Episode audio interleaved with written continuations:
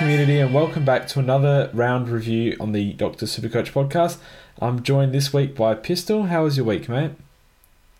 Not too bad in an otherwise terrible scoring week. Um, I think I managed to fare a tiny, tiny bit better than most, um, scoring 2,089. Um, not quite dropping me out of the top 1K, but pushed me down a little bit to 769. How about yourself? It is interesting to note that you're not actually at your home recording studio this week, Pistol. No, I'm away in Sydney, so apologies for the sound quality. I'm sure it's going to be a lot worse given um, I'm using my mobile phone today. well, hopefully it doesn't sound too bad for the listeners. Um, this week I wasn't too bad. I scored 2022, which uh, on paper looks shocking, but it only lost me 900 ranks down to 1576. So um, it seems that a lot of people had similarly terrible weeks uh, to me. So um, just a shocker for everyone, I think. Um, and on that, we'll jump straight into the round recap because um, we only really want to talk about our teams when we're doing well. Um, and the first game of the week was West Coast Sydney. Um, were there any notable scores from this one, Pistol? Yeah, there was actually a very big score by Elliot Yeo. You may have heard of him before.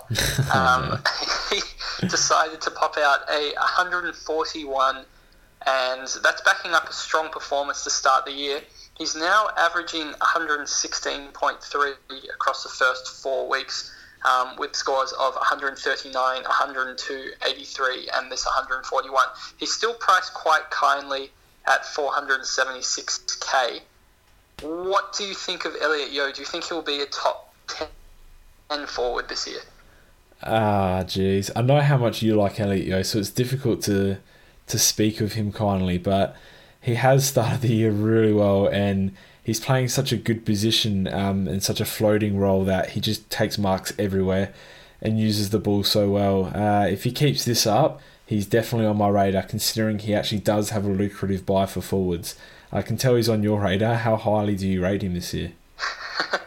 well, to be fair, he wasn't um, that high on my radar until I realised that going to be in serious strife with the buy structure this year. Um, it's interesting to note that the Saints, Swans, and Bulldogs all share the same buy, so you can't quite have a, a forward line of Dahlhaus, Macrae, Buddy, Riewoldt, and Steele, for example, because all five of them share the same buy. So if you're going for overall, you, you definitely can't do that. And in which case, we went through the buy rounds to try and find maybe five more targets that don't fall in the round 11 buy, and to be honest, Elliot Yeo is probably one of the best, if not the best, of the rest um, that doesn't have a buy in round 11. So he's certainly come straight into my calculations. And I don't even know if you have to wait much longer to, to jump on him, given he's probably bought himself at least a couple more weeks um, playing in the back line. And unless he has a role change near the end of the season, I think he's in for a good year this year.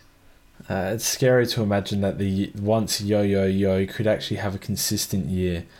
Um, his teammate's another one that you have to consider that doesn't play that does play in that buy round though, and he cracked another ton this week. Josh Kennedy, that is.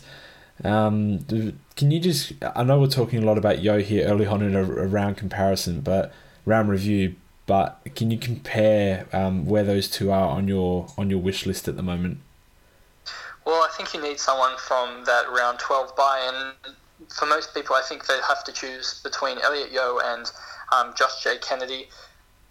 Josh J. Kennedy is somehow probably the safer option of the two, just because his past history, and you know he's going to pretty much win the Coleman again, or, or at least be in the top couple, and he's going to get those goals.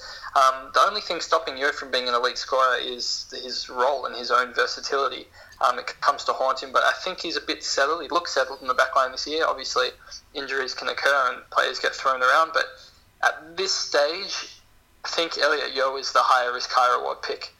Yeah, I definitely tend to agree, and it's going to be very interesting when players are starting to upgrade their forward lines, um, which way people tend to err on the side of. Um, and there were two teams in this contest, surprisingly enough, and the other one was Sydney. So uh, Josh Kennedy had another big performance, and geez, those that picked Hannebery over Josh Kennedy, thinking he was the um, the faster starter, which is um, formally true just absolutely kicking themselves early on pistol. Yeah, Hannebery put in a 95, which seemed very generous. Um, watching the game, he was pretty much unnoticeable. So I think he finished quite strong, and to get 95 is a good result. But well, he does not look like a great premium option at this stage. I think Jake Lloyd probably looks um, a better Sydney option. He's got that defender um, DPP and midfield uh, status, and at 489k, he scored 98 and he's averaging 100 at the moment. So he's certainly also somebody to watch. Yeah, he was very high on a lot of people's radars going into the season. And then a lot of people, um, like myself actually, chickened out with a day or so to go before the uh, games kicked off. So um, some people really kicking themselves for that one because he started really well and was priced uh, compared to those like Shaw who've started so bad. Um, he was priced quite lucrative, lucratively. Um, and then other players that featured in that game, Franklin didn't really get going at all during the game. And there were some notable rookie performances, um, none that are crazy, none that you'd uh, consider trading in, obviously. And that pretty much caps that game. So West Coast winning that one. Sydney 0 4, which is um, just baffling, really. I, I think I've tipped them all four weeks as well, which is quite annoying, but they'll they'll get their winning ways back soon. Um, the next game of the round was Bulldogs versus North Melbourne. Um, it was interesting to see Bruce finally drop back into that second scoring ruck in the North Melbourne side. Yeah, I'm not quite sure. I, I missed this game, um, so I, I can't quite tell. But looking at their, their hit out stats, I'm not sure it was Goldstein playing pure number one ruck the whole time. But forgive me if I'm wrong, as, as I didn't didn't watch it. Um, Goldstein had 29 hitouts to Bruce's 17, so it seems like there was still um, a large amount of time of, of, the ruck that was shared between the two of them. Goldstein still, it looked like on paper he had a really good game, but he still managed to only score um, a 96, so I'm not sure what he's going to have to do to crack the ton. I'm not sure either if he's even going to be one of the top two ruck options this year. It's certainly a wait and see. Maybe Bruce gets dropped and we get the old Goldstein back and everyone can get him in for a bargain, but yeah, he's really hurting those that chose him to start with. I know he's going to drop a lot in price, and he's just a scary, risky pick going on for the rest of the year.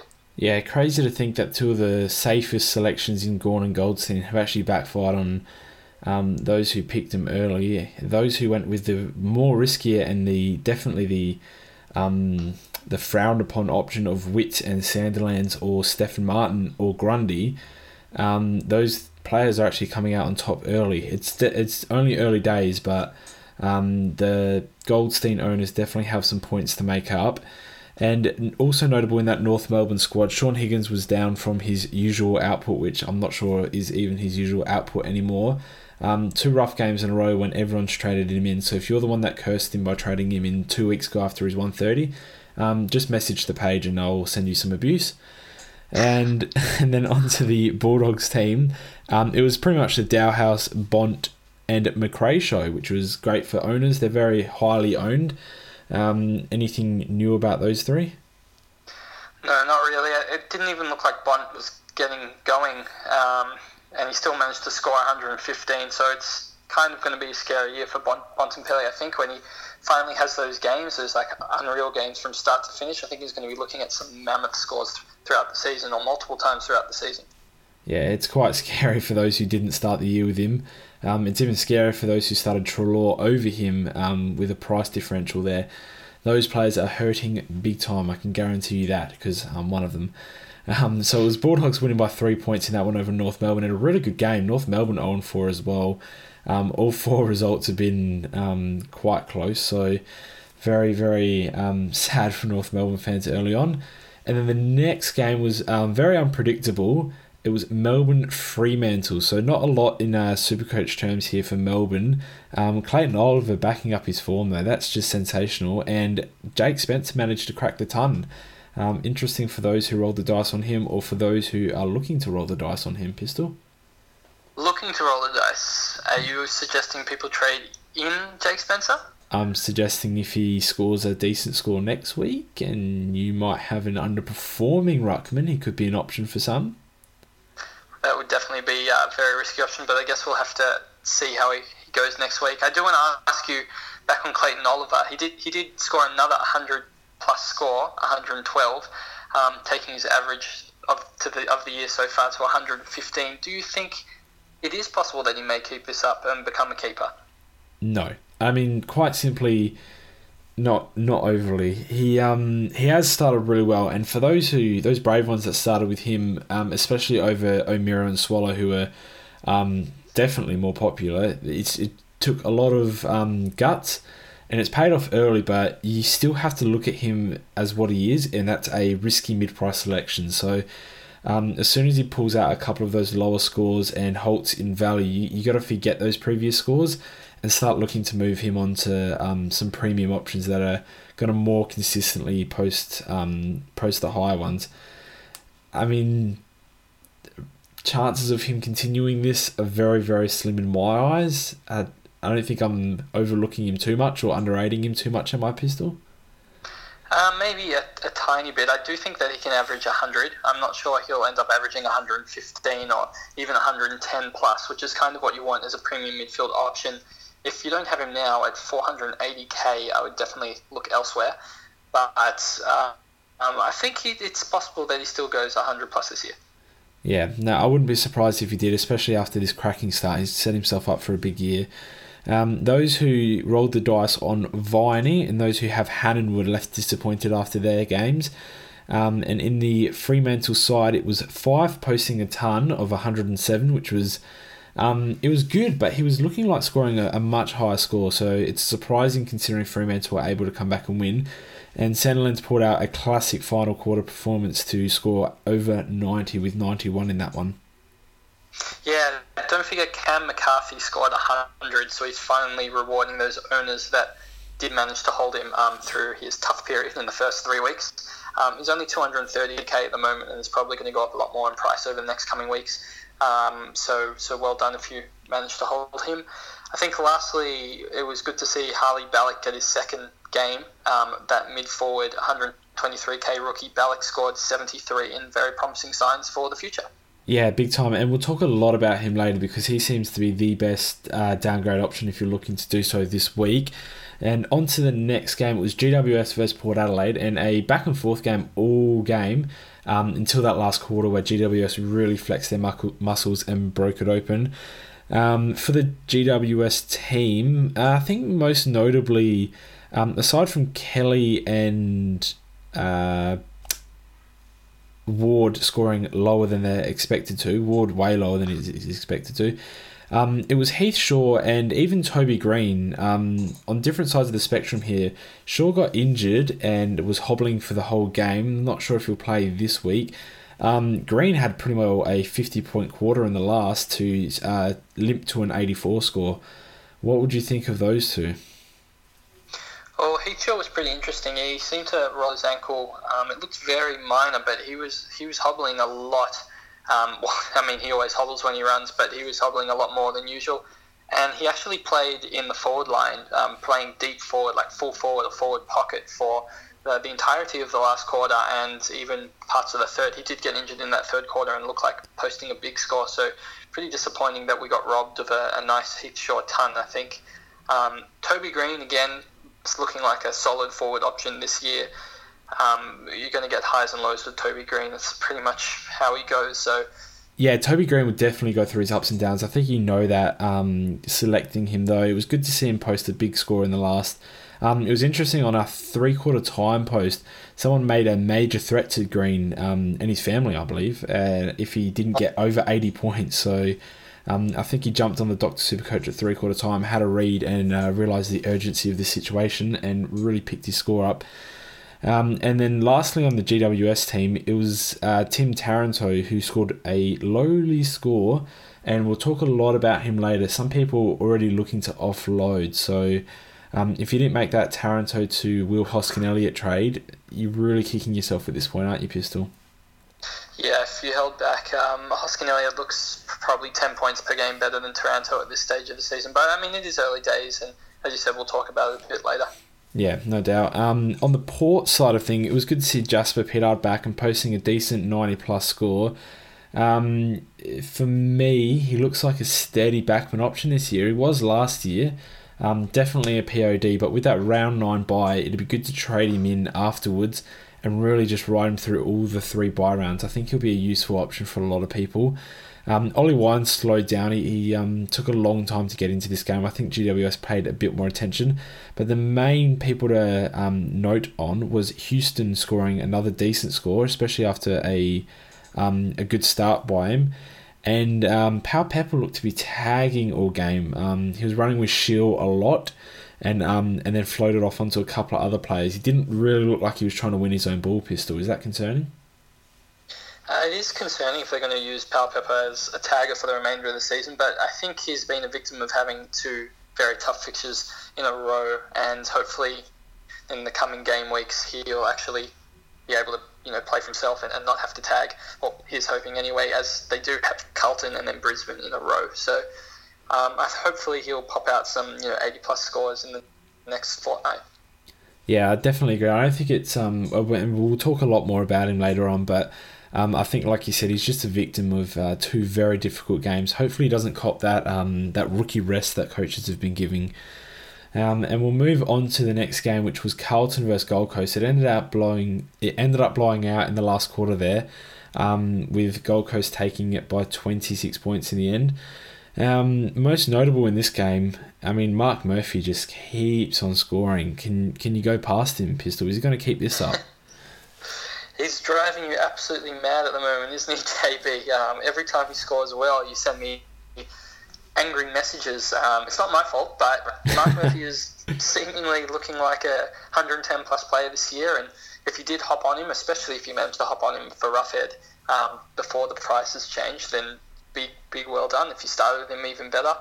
And I don't know, I'm, I'm still not sure he goes 110 plus, but boy, if he pops out a couple more of these big 120 plus scores, I'm just going to have to admit defeat and say, yep, he's uh, certainly going to be a top 10 mid. Yeah, he's gone absolutely berserk, which is um, it was very unpredictable going in. I I reference it a lot, but in the preseason when we did our mid prices um, podcast, we mentioned Beams and Mark Murphy in the same breath, and I kind of laughed off the fact that Murphy was even an option next to Beam. So um, definitely egg on my face with that one. Early days though, but um, not looking great on the predictions there. Um, other people in the Carlton squad, um, Docherty just keep, keeps doing Docherty things and tunning up. He looks like he'll definitely be a uh, top two or three defensive option all year. Um, Patrick Cripps wasn't able to um, get out of his funk, and Caleb Marchbank still just ticking along very nicely. Um, no reason to be concerned there. No, I think he's just getting the job done. You know, popping out low seventies as long as he doesn't have absolute stinkers and he just keeps going this this mid range, nice, solid enough scoring, then we can just leave him in our backline and not have to worry. Yeah, no, I definitely agree. And he's going to keep making um, cash while scoring decently, which is why we all started him.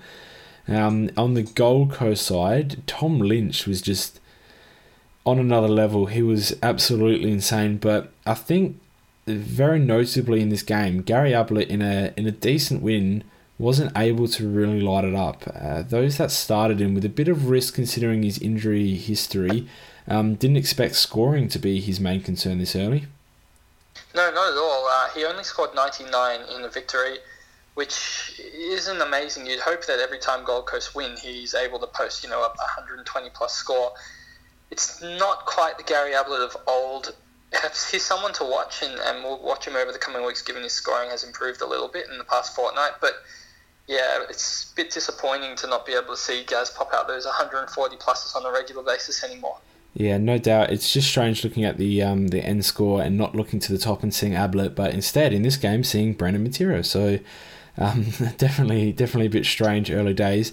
Um, some other really noticeable performance. Bose was able to put together a decent score. Um, on the other hand, didn't really, but 79 is what we expected him to be around um, starting the season anyway. So, although he's put together some really good performances early, we can't expect them every single week. So, um, we've got to be happy with the big man for that. And I think the most uh, notable talking point out of the game was David Swallow, only a 46, and he was he was just unsighted. I, I was watching the game actively looking. I had binoculars on looking at my TV. I was looking that hard for him and just could not spot the guy. What happened, Pistol? I can't tell you. He didn't really get into the game at all. Um, I hope it's not a sign of things to come, given he absolutely destroyed Hawthorn in the previous week. So I'm not too sure, really. I'm, I'm quite nervous. yeah, very nervous. And why are we nervous, Pistol? Did we um did we do something untoward over the weekend or? We both actually traded Jaeger O'Meara for Swallow, which was not something that um, I'd recommend in hindsight, but it's what's done is done.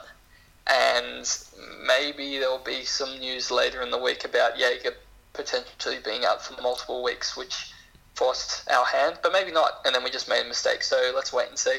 Everyone's a genius in hindsight, and it's just it's not looking good early days. But um, it could be a learning curve. It could be a genius uh, masterstroke. So we won't know until the next week or two have passed. And the next game on the list is Adelaide versus Essendon. And as a Port fan, I actually um, chucked up a status during the Adelaide game, and it was difficult for me to do. I don't even think I was controlling my own hands. But I said Adelaide are a very good team this year, and that's an understatement. They are sensational looking. And look no further than their forward line. Are their forwards, Betts um, and Walker most notably, are they serious options this year, Pistol? Uh, to answer your question, I don't think Walker or Betts are going to be legitimate options. Uh, however, they do have a really nice run until um, their bye, in which I, I, can see both of them being in the top 10 scoring forwards until their bye and then probably fade away at the end of the year. So if you do get them, you're probably not going to be burnt for at least a while. Um, maybe not at all, but uh, yeah, personally, I don't think I would go there and don't wouldn't trust them being in the top, you know, ten forwards. Yeah, still very risky picks. Um, and then onto a couple of crows that aren't risky picks at all. Rory Sloane, who a lot of people overlooked this year due to his um, facial issues in the preseason, didn't play any of the JLT. Um, he's just absolutely tearing it up, and he's just he's sensational at Adelaide Oval. There's like some players just have their grounds. He's good at every ground, but he's on another level at Adelaide Oval. He loves playing in front of that home crowd. And um, Rory Laird, it was good to see him bounce back after an ordinary performance last week. Um, and then moving on to some rookie options from the Crows. Otten was um, sensational as always. He's been like that for the last few weeks now, playing in that forward um, and chop out ruck role and then we scroll all the way down the list and see Hampton. Um, are there warning signs for Hampton this early? Oh, I'm not too sure. I, I don't think you have to worry just yet. As previously mentioned, they do have a nice draw coming up, and I think Hampton will um, perform much better. But it's, it's going to be tough times ahead. Um, Hampton could be one of the first rookies chopped, I think, for, for most people. Yeah, and it's definitely um, it should be surprising to most considering his JLT form was so scintillating that we almost had to pick him. Um, well, we did have to pick him. You're crazy if you didn't. Um, and he just doesn't. Uh, Otten's already taken over in price, and he started 40k cheaper. So um, it's been a pretty insane start for Hampton. Hopefully he picks it up though, and hopefully he keeps his spot in the squad. Um, and on to the Essendon squad. I think I covered all those in the Adelaide team there, Pistol. Um, Zach Merrett, most notably, continues to put up amazing scores in thrashings. Is he a genuine top 10 midfielder option this year? Uh, I think he is. Uh, I'm I'm all aboard on the, the, the Zeret train at the moment. Uh, he's such a fantastic kick of the ball, and when you use it well, you're generally going to score well. And Essendon, the way they play is they're a high possession team, so he's always going to get a lot of the ball. And as I said, if you get a lot of the ball and you use it well, you score well. So it's as simple as that. And I think he's going to be um, yeah, super primo option in 2017. So I wouldn't mind getting him if it came down to that. But given he has the round 13 bye, he's competing with a lot of other players for, for that spot. I'm not sure you could go in with, you know, a Fyfe, Pendlebury, Treloar, Sloane, um, you know, Merrett as well. It's just too many people from the same team, so uh, from the same buy round. So Merrett for me is below those other options. Um, so I'd give give a pass, but if you're not worried about that and you're just going for league, then certainly jump on Zach Merrett. I reckon he may have overtaken Treloar on the um, on the options, but you're right. There's definitely a lot ahead of him uh, that play in that buy, so it's very difficult to pick him up. Um, a couple of other players from the Essendon squad, and that's McGrath, who played um, sensational. And if you started the year with him, um, you got that first round score, which was great, and then um, a few a few down games but he um, definitely repaid the faith this week and showed that he's still going to make bundles of cash. Um, those who started with Heppel and Jobe Watson, just very, very, um, very, very disappointed after that game and licking their wounds going into next week. But um, definitely not danger signs too much, definitely too many danger signs, and I'd, I'd keep holding them thinking they'll bounce back the week after. So um, no major concerns there, Pistol. Um, and the next game is onto your squad versus St Kilda. Happy with their performance on the weekend? Oh, this was a bore fest, man. This game was so bad to watch. Um, geez, it wasn't even good from a fantasy perspective, anyway. So, yeah, no, no good signs, I guess, unless you were a St Kilda supporter. Then there was probably a couple of good signs. Um, I think the biggest news was probably Jeremy Howe putting in a really solid 130. He's just unreal off the halfback. His intercept marking and um, ability to just defend well while also being an attacking threat is, is amazing. So if you picked him, well done. He's going to continue scoring, I think, as a, a primo back option throughout the whole year. Um, Taylor Adams is another primo back option who continues to score unbelievably well. I mean, can't believe we, there's a defender that's going, you know, above 110, and it's possible that he may keep this up the whole season as well. So that's that's unreal. And Brodie Grundy again proving that he is in the top three ruck options this season, um, with another 113 as well for him. On the poorer Collingwood score sides, I guess you could say it was poor for Scott Pendlebury to only score 94. However, he did spend, I think, what was it, 13 minutes on the bench in the third quarter, 14 minutes, sorry, on the bench in the third quarter yeah, when the rest. game was on the line. And if that means he's not injured, then I don't know what Buckley's doing, but maybe he was a bit sore from last week. He did cop a heavy knock and then had, had to maybe pulled up a bit sore in the game. It's very strange. Usually you have your best players on the field when the game's to be won.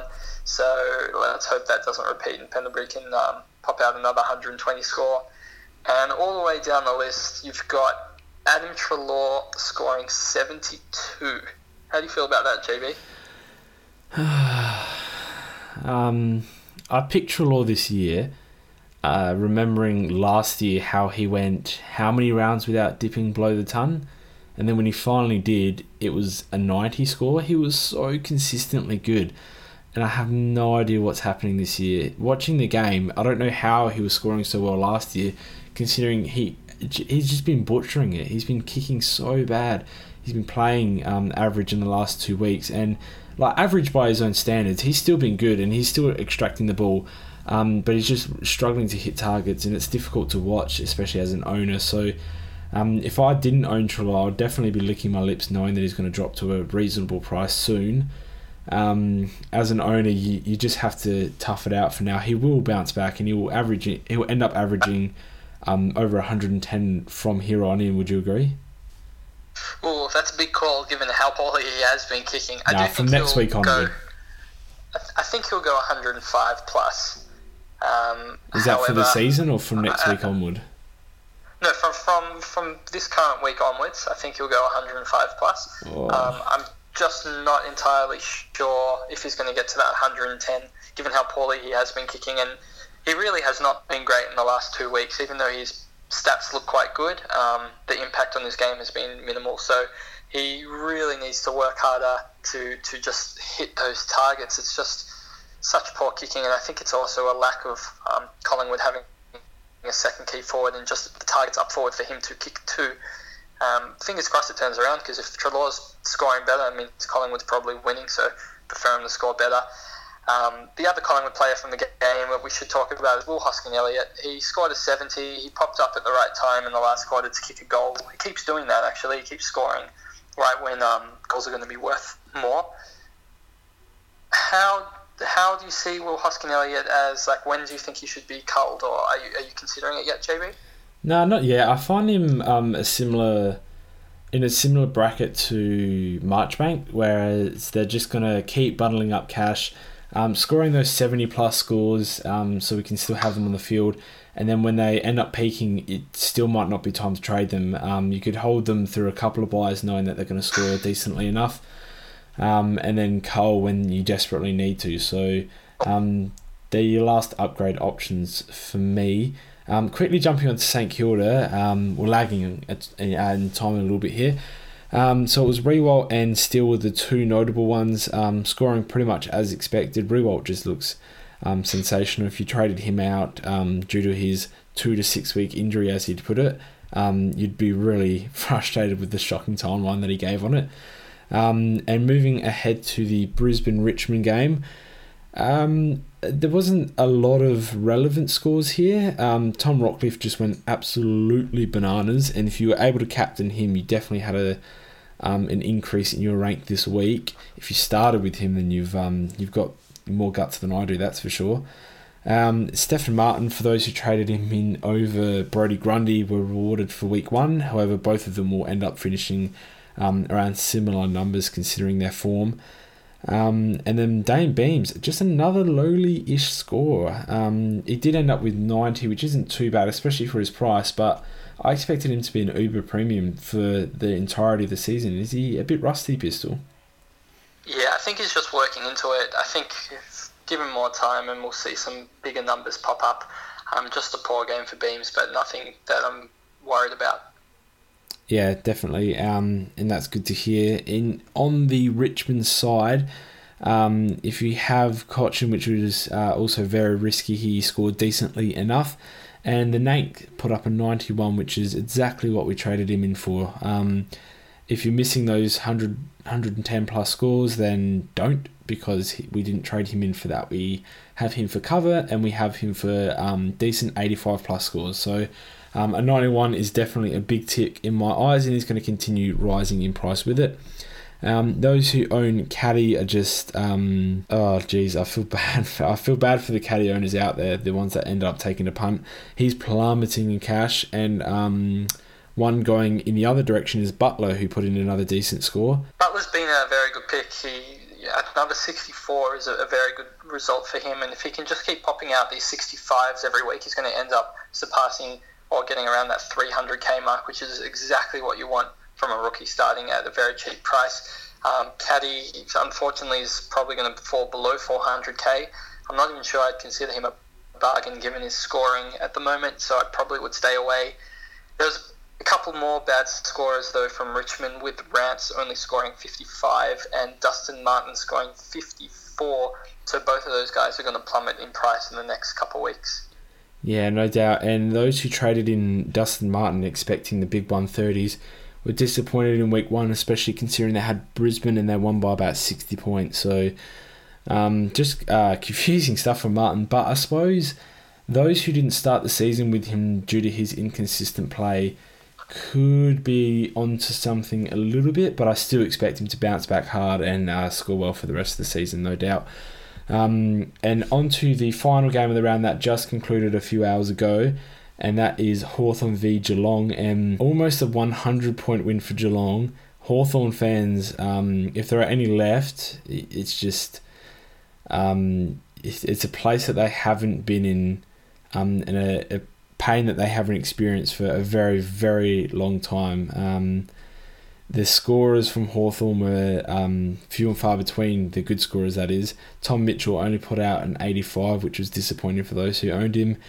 Um, Roughead, would you like to speak about him, Pistol? Yeah, Roughead, I think, is probably someone that we, we need to talk about in depth. Um, he only put up a very average 53 this week. Now, his break even is still achievable um, this week. I believe it's in the, the mid 70s still, so he is likely to at least get it and not fall in price. I don't think anymore he's going to be that 90 plus um, keeper or even decent stepping stone that we expected Roughead to be. So if you do happen to have a handy 100k lying around, you could maybe upgrade him with a single trade. If you don't have that lying around, then you're probably forced to hold. Um, however, give it a week, maybe give it two weeks and see how he scores. If he's going to pop out another, you know, 50, 60 score, it's probably time to go, unfortunately, for Roughead. Yeah, um, before I talk a little more in depth about him, just flicking through the Geelong scores, and that was Motlop had a blinder. Um, Selwood did exactly as expected. Tuohy bounced back after last week with a very, very nice score. Um, he was good all night, actually. He um, he was someone that they were looking to get the ball uh, into the hands of. Uh, Dangerfield, those who captained him, only put out a 90, which is just really disappointing, but it was just one of those rounds. And back onto Roughead. Um, so you don't think he can bounce back from this? Is there any point trading him this early, even if you do have that cash, or are you waiting on a uh, fallen premium or just to go up to an Uber premium if you don't actually have the cash to do so? Um, if not, um, if you're just stuck with him at his price and have very minimal breathing room, is there any options around him that you'd consider, Pistol? No, there's not really anyone directly around him that I would consider. I think the cheapest player that's possibly going to be a, a top primo option would be Higgins, who is likely to fall to around the 430k mark next week. Um, other options do include um, Buddy. He's got a very high break even and he plays GWS this week. He does have a really easy um, draw opening up after that, which does include um, games such as uh, Carlton, Brisbane, North Melbourne, St Kilda, Hawthorn, and then the bye, all in a row, which I can see him scoring 100 plus in every one of those games. And he should fall to about maybe 450k, so within 100k of Ruffy. Um, and that would be certainly a very good trade, but you'd, you'd have to wait for Buddy to fall. Um, otherwise, you're probably looking at maybe Elliot Yeo, um, who's only 90k more than Ruffy at this very, very moment. Jeez, geez, we're we're electing to go with Yeo, are we? That's that's interesting stuff. Um, no, but you're right. It's um, danger signs are definitely arising. However, he did score well last week. If I owned Ruffy, which I don't, um, I'd be inclined to hold. Um, he did score well last week, as I, as I just said, um, and he's he can do he can score decently. Like he's shown this year, he's not going to average ninety, so I wouldn't expect it. Um, and he's going to put in those poor performances, but I don't think he's desperately in need of a trade or an upgrade yet. I think you can still just bide um, your time with him and um, just see how he tracks. He could bounce out of the funk and start averaging 80 plus from now on out, and you could regret trading him. So, especially to someone as, um, well, in my opinion, as risky as Elliot Yeo. So, um, that'd be my best advice on Roughead. And actually, that covers um, all underperforming premiums you picked him for a reason. Um, unless you see a top 10, a guaranteed top option around them, and you can guarantee that they're not going to finish in the top 10, I wouldn't implore trading any of your underperforming premiums, even if it is Hannebery. Yeah, I think if you've you've bought them at the beginning of the season, you're probably holding them now. Uh, that includes Treloar, That even includes Cripps, who um, had another poor 77, but has had two scores that are above 100. Um, I think you, have got you've picked them. You just hold them. It's it's early days still. There's a lot to, to play. Um, you're probably also holding all your rookies that you started with, unless they're not getting any games. Then you're downgrading them. So um, unfortunately, there's not that much to talk about because you're probably not making upgrade downgrades this week already. It's a bit bit too soon. Um, on that as well, uh, it's a good segue. I do just want to quickly talk about the main target this week, which is Balic from Fremantle he did put together a good score um, last week. His score before that was um, very, very ordinary, but that'll drop out of his system in a week's time anyway. Um, break even of negative 38. He's set to make a lot of cash for us, Pistol. If you have an Eddy sitting in the forward line not getting a game, say he's not selected this coming week, would you consider that simple downgrade, even though Eddy's break even is still very, very achievable? Yeah, I think Balic is actually a really good option. After 73, he's probably at least bought himself um, a week or two longer in the Fremantle side, and if he keeps playing well, they'll keep giving him games. And he's a very cheap rookie as his mid forward as well. So at only 123k, there's not much downside into getting him in. Um, Eddy is definitely on the trade table, as is I think Pickett for some owners as well. Look, as he doesn't look like he's going to make too much cash. Yeah, I definitely agree. And if either, if one of those and not the other are dropped this week, I'd actually um, recommend making that trade if you haven't already made more than four trades, which would be um, quite insane. You definitely need to start holding your trades. Um, and onto the last couple of um, notable rookies Williamson for Carlton um, with a break even of negative 53 and at 117k. And then finally Parsons for Geelong with a negative 59 break even and the same price. Um, are other of those in your considerations, Pistol? Uh, Williamson looks okay. Um, he is a defender though, so we're pretty much after getting Nick Newman don't need any more defenders, and it's probably a tiny bit too early to cull someone like Hampton. Um, or Otten even, or McGrath. All of them it's a bit too early. Maybe Stewart, you could you could cull a bit early if you needed the cash, but I think um, it's going to be a pass for most people. Uh, Parsons from Geelong, it was he's playing quite well, except he did I'd say accidentally elbow Hodge in the face today and will probably be suspended. I, I'm going to guess um, at least two weeks. So he's probably not going to be on the bubble next week, given his uh, impending suspension. That doesn't hurt us too bad though. It does um it does allow our rookies to appreciate a little bit more cash um before we trade him in if he is still a genuine option. Um that's if he's allowed straight back into the side. Um, and that's pretty much our rookie recap. Um, to summarise, I think Balic is a, uh, a very good option and one that you should be looking at if you haven't already burnt too many trades. Um, and then Williamson and Parsons. Um, Parsons, obviously, as we said, you probably can wait a couple of weeks for. Um, yeah, you can definitely. There's there's other rookies as well. Um, a Berry from Brisbane, but he hasn't looked fantastic. Um, at the moment, he's been scoring, you know, around 30, so probably not going to make you any money. Maybe like a, a Pickett type situation. And there's also Hugh McCluggage, who has a really inflated price at 202k, and he's only averaging um, just under 50. So I don't think uh, he's going to make you any more than 40k. So he's probably also not an option I would consider getting at this stage of the season. Yeah, those don't look very good at all. So um, I think Balic is the main option this week. And um, one that people should be focusing on should their um, forward rookies be not getting a game.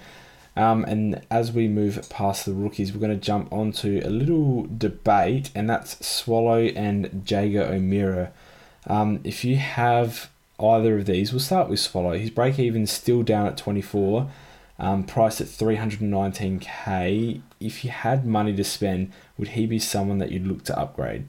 Ooh, don't tempt me, JB. uh, I do, I do like a trade, and uh, if you, if I had money in the bank, I would certainly be very tempted to trade him. But given his extremely good performance against Hawthorn, um, I do think the best is yet to come. Um, I think Swallow's going to hopefully pop out a couple of big scores in a row. If he manages to score poorly again and back to back poor scores, he's going to um, stagnate his price rises and probably not make enough money before his buy to be worthwhile trading out. So this is important games coming up for Swallow, and hopefully he can score um, really highly to at least give us the opportunity or option to trade him out when if we needed to. Um, so for me at the moment, it's a strong hold on Swallow, but boy, if you do have the money in the bank to trade him to a primo, it will be tempting, but I don't think that it's the right move to make. Ooh, I'm surprised you ended up going with that option. Very sensible pistol. Um, and Jaeger, on the other hand, it's more about um, not about if you need to trade him, um, as he did average 30 disposals going coming into the last game where he had his first real stinker. Um, if he misses this game, however, and if he's confirmed out for two weeks even, which we have no clue on, it's um, merely speculation at this point, would he be high on your trade target, or do you um, be more inclined to carry him over considering the lack of options around his price, or even below his price that'll make too much cash? Look, it said he missed the game due to a knock on the knee. So if he misses another game with a knee-based injury, it's just warning signs, bells ringing, everything saying, "Get him out of my team." The injuries are starting now. He's obviously hurt, and he would be gone so quickly for Balic, you wouldn't even say goodbye. Um, I think if he if he's named, then then you're fine. um, play him and hold him. But yeah, if, if he misses this week, definitely for me, I would 100% just trade him out now. Um, I'm going to quickly run us around the ground. Um, I'll stop at any real significant, um, any notable stats here. Uh, Brett Eddy scored three goals in the weekend, including two in the last quarter. Um, he was very clutch, and if Port are looking to go taller next week, which I can consider, I, I think is an option, um, he could definitely be in for a shout at selection table. Um, Mitch Hibbert, Hibbert, sorry, if you held him, got a head knock and was stretched off. Um, Pistols, he's seen actually walking around after the game though. He looked okay, I heard. Yeah, he. I think he'll be okay, but he's probably not going to get a game this week. I think they might rest him if it was a very bad concussion. So, um, yeah, if you were holding Mitch Hibbert, hoping for a quick recall, uh, probably don't get your hopes up. Yeah, so you probably need to hold um, unless you're going to go for a rookie that's going to uh, be on the bubble and that's going to pop soon. And then on to Aaron Black. He had 22 disposals and a goal. Um, he was a hot favourite in the preseason. Do you think he's an option to come back for Geelong, even though they just thrashed Hawthorn? Yeah, he had a very good game, so it's possible that he might come in for someone like Parsons, who's probably going out with suspension. There'll probably be another slot um, opening up. I think uh, is also going to get suspended with the sling tackle on Hodge. Um, obviously, we don't know yet because nothing's confirmed, but they both were suspended during the game, and both incidents did look quite bad. Um, so I think that there is actually quite a strong chance that Black might make a debut for Cats soon. Yes, and then hopefully he does hold that position, scores decently enough, and provides a good bubble option for the Butler owners who will be um, peaking around that time. Um, onto a couple of Melbourne boys. Cam Pedersen was able to pick up 29 disposals and a goal. Um, Michael Hibberd, 25 disposals, returning from that Achilles injury that he had. Um, does this look like danger signs for Hannan? Because Trengove uh, and also Brayshaw um, did have great games in the seconds as well. Yeah, Hannan couldn't finding his way out. I think Pedersen had 29 disposals, so he's probably going to get a gig um, sometime soon. As they might restructure their team a little bit, and Michael Hibberd as well is going to come back into their side. So uh, they'll probably play around with their team a little bit, and might be seeing the end of Hannan uh, as a rookie option shortly. Not the end of Hannan as a person. to make that clear. yeah. Um, and lastly, we'll jump onto the Brisbane Lions. Hanley. Um, Hanley for the Gold Coast Suns hurt his ankle and was seen in a moon boot afterwards. And then on to the Brisbane Lions. Allen Christensen had 24 disposals and a goal. And probably the best bit of news that we'll receive was Barrett killed it with 30 disposals, 12 marks, 2 goals, 2 behinds, and how many Dream Team points, Pistol? 151 Dream Team points for Barrett. Insane. So hopefully he can find his way back into the squad this week. Um, do you like his chances or maybe not? Well, to be honest, I think Christensen gets first choice at coming into that squad. So there were a lot of really good performances in that NEAFL match. Um, I think Ryan Harwood also played forward a bit and scored uh, three goals with 28 touches. So there's quite a few people fighting for spots at Brisbane. I think you might find Berry uh, is probably going to get dropped, and possibly even McCluggage as, as well. Um, I think Barrett will be in and out the side throughout the whole season. Hopefully he can play really well when he gets in and he can stay because his break even's quite good in the negatives and he's got a lot more money to make and I really don't want to have to trade him so soon. I don't think anybody really does.